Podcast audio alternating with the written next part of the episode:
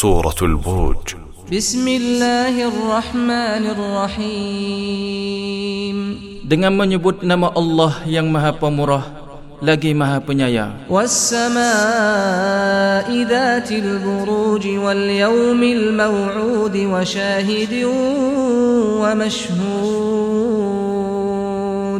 Demi langit yang mempunyai gugusan bintang Dan hari yang dijanjikan dan yang menyaksikan dan yang disaksikan. Qutila ashabul ukhdud nar dhatil waqud idhum 'alayha qu'ud. Binasa dan terlaknatlah orang-orang yang membuat parit yang berapi dinyalakan dengan kayu bakar ketika mereka duduk di sekitarnya. Wahum 'ala ma yaf'aluna bil mu'minina shuhud شهود Sedang mereka menyaksikan apa yang mereka perbuat terhadap orang-orang yang beriman وما نقموا منهم إلا أن يؤمنوا بالله العزيز الحميد Dan mereka tidak menyeksa orang-orang mukmin itu Melainkan kerana orang-orang mukmin itu beriman kepada Allah yang maha kuasa lagi maha terpuji.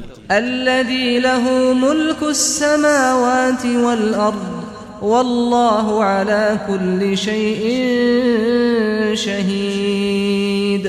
Yang mempunyai kerajaan langit dan bumi dan Allah Maha menyaksikan segala sesuatu. Innalladzina fatanul mu'minina wal mu'minati thumma lam yatubu falahum 'adzabu jahannam falahum 'adzabu jahannam wa lahum 'adzabul hariq.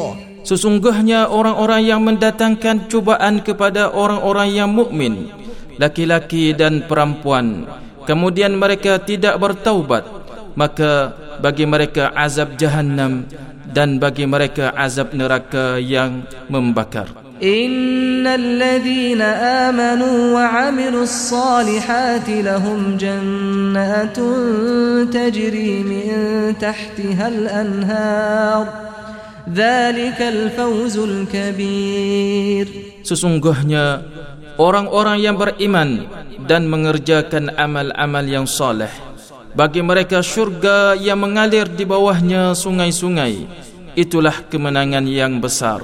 Inna batsha rabbika lashadidun innahu huwa yubdi'u wa yu'idu wa huwal ghafurul wadud dzul 'arsyil majid.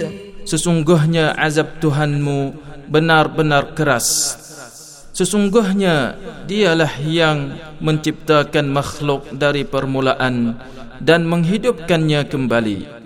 Dialah yang maha pengampun lagi maha pengasih. Yang mempunyai arash lagi maha mulia. Fa'alun lima yurid tidak. Maha kuasa berbuat apa yang dikehendakinya. Hal ataka hadithul junud fir'aun wa thamud? Sudahkah sampai kepadamu berita kaum-kaum penentang? Yaitu kaum Fir'aun dan kaum Samud. Balilladzina kafaru fi takdzibin wallahu min wara. Sesungguhnya orang-orang kafir selalu mendustakan. Sedang Allah dari belakang mereka melikungi mereka dengan kekuasaannya. Bal huwa qur'anun majidun fi lawhin mahfuz. Bahkan yang didustakan mereka itu ialah al-quran yang mulia yang tersimpan dalam lauh mahfuz.